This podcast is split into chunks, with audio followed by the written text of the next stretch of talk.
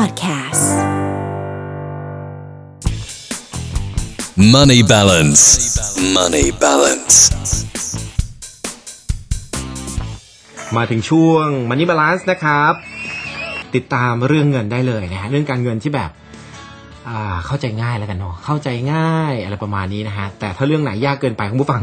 บอกได้นะครับ เผื่อบางเรื่องมันอาจจะแบบเฮ้ยเข้าใจ ยากจังเลยเงี้ยเราก็จะพยายามเอามาปรุงให้มันเข้าใจง่ายมากขึ้นนะครับผม เอาวันนี้เป็นเรื่องของคริปโตเคอเรนซีครับคุณผู้ฟังครับ หลายคนรู้จักแล้วนะครับคริปโตเคอเรนซีก็คือเงินสกุลดิจิตอลนั่นเองนะฮะหลายคนรู้จักก็คิดว่าเป็นแค่บิตคอยอย่างเดียว แต่ว่าจริง ๆ แล้วเนี่ยคริปโตเคอเรนซีนะฮะหรือว่า digital coin เนี่ยไม่ได้มีเฉพาะบิตคอยอย่างเดียวนะครับ มีโอ้เยอะมากครับคุณผู้ฟัง ผมไม่แน่ใจตัวเลขที่เป็นแบบเลขแบบแน่นอนนะฮะแต่รู้เลยว่าเป็นหลักร้อยหลายร้อย หรืออาจจะเป็นพันก็ได้นะครับสำหรับเงินสกุลดิจิตอลนะฮะก็มีข่าวมาเรื่อยๆนะครับข่าวนู่นข่าวนี่ข่าวยกเลิกการใช้นะฮะเงินสกุลดิจิตอลต่างๆ หรือว่าเงินสกุลดิจิตอลต่างๆ ที่กำลังเกิดขึ้นนะครับ แน่นอนยุคนี้เป็นยุคดิจิตอลนะฮะก็ ก็ควรจะรู้ไว้นะครับ วันนี้เป็น 14 ข้อควรรู้ฮะเกี่ยวกับเงินคริปโตเคอเรนซีนั่นเองที่ไม่เคยมีใครบอกคุณมาก่อนนะครับ มาทำความรู้จักกันนะครับอย่างแรกเลยก็คือเงินดิจิตอลหรือว่าคริปโตเคอเรนซีครับมีมานานแล้วนะครับ แต่ว่าอยู่ในรูปแบบของเงินในเกม หรือว่าใช้เงินจริงแลก point นั่นเอง ซึ่งตอนแรกเนี่ยก็ใช้ในเกมเพื่อในการซื้อของแต่ว่า หลังจากนั้นก็มีการนำไปใช้ในโลกจริง ๆ นะครับ แล้วก็ที่สำคัญในยุคนี้ก็ได้รับความนิยมอย่างมากเลยทีเดียวในปัจจุบันนะครับ อย่างที่สองก็คือ เวลาที่เราพูดถึงคริปโตเคอเรนซีครับ คนมักจะอ้างอิงถึงบิตคอยนะครับแล้วคนก็คิดว่านั่นก็คือบิตคอยมันไม่ใช่นะฮะ จริง ๆ มีเยอะมากเลยที่ผมรวบรวมข้อมูลนะฮะ Ethereum Ripple นะครับ Bitcoin Cash นะฮะ EOS นะฮะ Stellar Litecoin นะฮะ Tether นะครับโอ้แล้วก็อีกเยอะฮะคุณผู้ฟังไม่สามารถพูดได้คือเยอะจริงๆนะฮะแล้วก็ผู้คิดค้นชาติแรกก็คือ ก็เดาว่าน่าจะเป็นญี่ปุ่นนะ เพราะว่าเขาชื่อว่าซาโตชินากาโมโตะนะครับ และเรื่องแปลกอีกอย่างหนึ่งก็คือคนที่คิดค้นเงินสกุลดิจิตอลที่เรียกว่าบิตคอยนะครับ ปัจจุบันเนี่ยยังไม่มีใครรู้เลยนะครับว่าเขาคือใครและหน้าตาเป็นยังไง อันนี้ก็แปลกเหมือนกันนะครับอย่างต่อมาครับผมจริง ๆ แล้วเนี่ยคนส่วนใหญ่เข้าใจว่าเงินดิจิตอลเอ่อเงินดิจิตอลนะครับคือบิตคอยแต่จริง ๆ แล้วเนี่ยมันมีเยอะกว่านั้นนะครับบิตคอยคือแค่หนึ่งสกุลเงินนะครับที่มีทั้งหมดโอ้โห ในนับพันสกุลนะครับผมอย่างต่อมาครับอย่างที่ 4 แล้วนะครับ การตีมูลค่าเงินดิจิตอลครับยังไม่มีบรรทัดฐานหรือว่าทฤษฎีการวัดมูลค่า ขึ้นอยู่กับความพอใจของผู้ซื้อผู้ขายนะครับ เป็นเรื่องกลไกแบบเสรีที่สำคัญครับ ยังไม่มีผู้ควบคุมเงินดิจิตอลเหล่านั้นนะครับ อย่างที่ 5 ครับ ถามว่าพื้นฐานของราคามันอยู่ที่เท่าไหร่ คำตอบก็คือไม่มีใครทราบนะครับ คนส่วนใหญ่เนี่ยจะนำมาเก็งกำไรตามแผนกราฟมากกว่าหรือว่าปัจจัยต่างๆ นั่นเองนะฮะ คนที่รู้เรื่องเกี่ยวกับการเงินจะทราบดีเลยนะครับ อย่างต่อมาครับข้อที่ 6 แล้วนะครับ หลายปีที่ผ่านมาคนที่รู้จักเงินคริปโตเคอเรนซีครับถือว่าน้อยมากๆนะครับเพิ่งจะมาดังเอาไม่กี่ปีที่ผ่านมาเท่านั้นเองนะฮะเพราะว่าดังเพราะว่าช่วงหลังๆเนี่ยเป็นขาขึ้นนะครับของเงินสกุลดิจิตอลนะครับหลายคนก็เลยแห่กันเข้ามาซื้อครับโดยที่ส่วนใหญ่เนี่ยเข้ามาซื้อเพราะว่ามีความรู้ความเข้าใจที่น้อยมากๆเลยทีเดียวนะครับ และข้อ 7 ในช่วงนี้นะครับมีทั้งหมด 14 ข้อด้วยกัน ข้อ7นะฮะ ก็คือเงินคริปโตเคอเรนซีครับคือสินทรัพย์ที่จับต้องไม่ได้ ไม่มีตัวตนนะครับ เป็นแค่การสมมุติขึ้นมาว่า digital asset นั่นเองนะฮะหลายคนเรียกแบบนี้นะครับนั่นแหละเป็นเงินเสมือน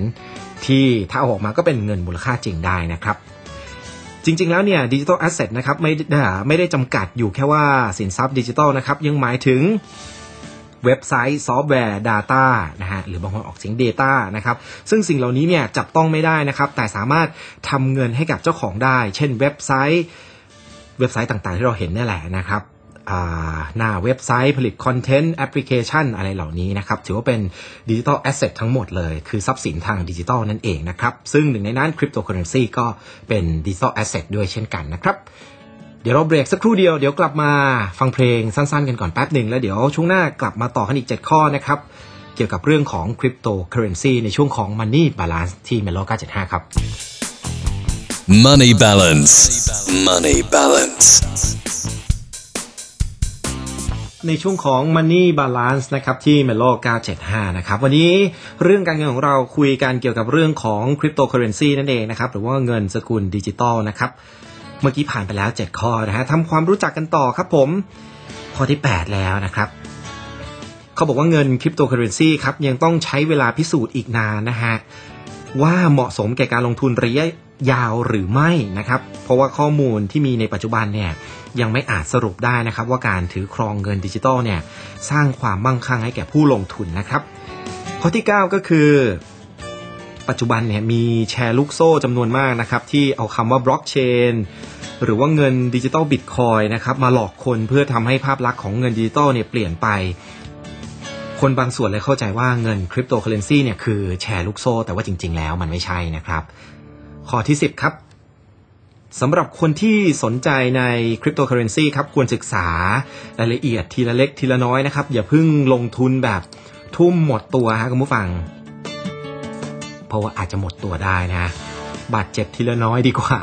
นะครับ ควรศึกษาไปด้วยนะฮะเพราะว่านักลงทุนยุคใหม่ก็พร้อมที่จะทำความเข้าใจกับเงินสกุลดิจิตอลมากขึ้นเรื่อยๆนะครับ อย่างที่ 11 ก็คือ เมื่อพูดถึงบล็อกเชนนะครับไม่จำเป็นต้องพูดถึงคริปโตเคอเรนซีอย่างเดียว มันพูดถึงได้หลายอย่างครับ อย่างเช่น AI หุ่นยนต์ซอฟต์แวร์การจัดการ การบริหารนะครับ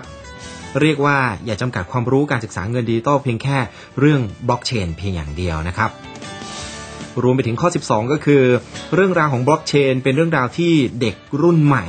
ยุคนี้ต้องเข้าใจต้องศึกษานะครับ เพราะว่าเป็นเรื่องใกล้ตัวที่อนาคตเนี่ยมันต้องมาถึงแน่นอนนะครับ และข้อที่ 13 ก็คือ เงินคริปโตเคอเรนซีครับไม่มีการประกันผลตอบแทนนะครับ แน่นอนว่าทุกการลงทุน ไม่มีการการันตีว่าจะได้รับผลตอบแทน หรือว่าจะได้ หรือเอาพูดง่ายๆขาดทุนหรือเปล่านะครับ อันนี้ไม่มีใครสามารถการันตีได้ ว่าจะได้รับผลตอบแทนอย่างแน่นอนนะครับเราก็จะการันตีว่าไม่มีทางขาดทุนนะครับ ถ้าเกิดใครพูดแบบนี้บอกว่า ถ้าเกิดว่าคุณลงลงทุนในคริปโตเคอเรนซีไม่ขาดทุนนะ อันนี้หลอกลวงแน่นอนนะครับ อันนี้น่ากลัว และข้อ 14 นะฮะข้อสุดท้ายแล้วนะครับ เขาบอกว่าเงินดิจิตอลเนี่ยมีหลากหลายรูปแบบนะครับ แต่ละรูปแบบเนี่ยมีคุณลักษณะที่แตกต่างกันนะครับ ผู้ลงทุนต้องทำการศึกษาให้เข้าใจก่อนการลงทุนทุกครั้งนั่นเองนะครับ และนี่ก็คือ 14 ข้อนะฮะที่ไม่มีใครมาบอกเรานะฮะเราต้องทำความเข้าใจเองเกี่ยวกับเรื่องของเงินสกุลดิจิตอลนั่นเองนะครับ ขอบคุณข้อมูลด้วยนะฮะจาก Stock Tomorrow นะครับสรุปเลยง่ายๆนะฮะก็คือเงินคริปโตเคอเรนซีเนี่ย เราก็ยังไม่ได้เข้าใจแบบร้อยเปอร์เซ็นเลยนะครับ เพราะว่าเทคโนโลยีมันก็เปลี่ยนไป แต่สิ่งที่น่าสนใจก็คือ เรื่องของเงินดิจิตอลเนี่ยกำลังโตขึ้นเรื่อยๆ แล้วก็รวมไปถึงเทคโนโลยีบล็อกเชนที่กำลังจะมาถึงด้วยนะครับใครที่สนใจเกี่ยวกับการลงทุนแบบนี้นะครับ ต้องศึกษาทีละเล็กทีละน้อยนะครับ ก็อย่าทุ่มหมดตัวนะฮะถ้าเกิดว่าเป็นภาษานักลงทุนก็บอกว่าค่อยๆ แบ่งพอร์ตละกันค่อย ๆ ลงทุนละกันนะครับ สินทรัพย์ดิจิตอลมีอยู่หลายประเภทมากๆนะฮะยังไงก็ควรระมัดระวังด้วยนะครับ อย่าให้ตกเป็นเหยื่อของคนที่แบบว่าแอบอ้าง ว่าเงินสกุลดิจิตอลได้กำไรดีหรือว่าอะไรแบบนี้นะฮะนั่นแหละ รู้ไว้ก่อนก็รู้เท่าทันมิจฉาชีพ Money balance. Money balance.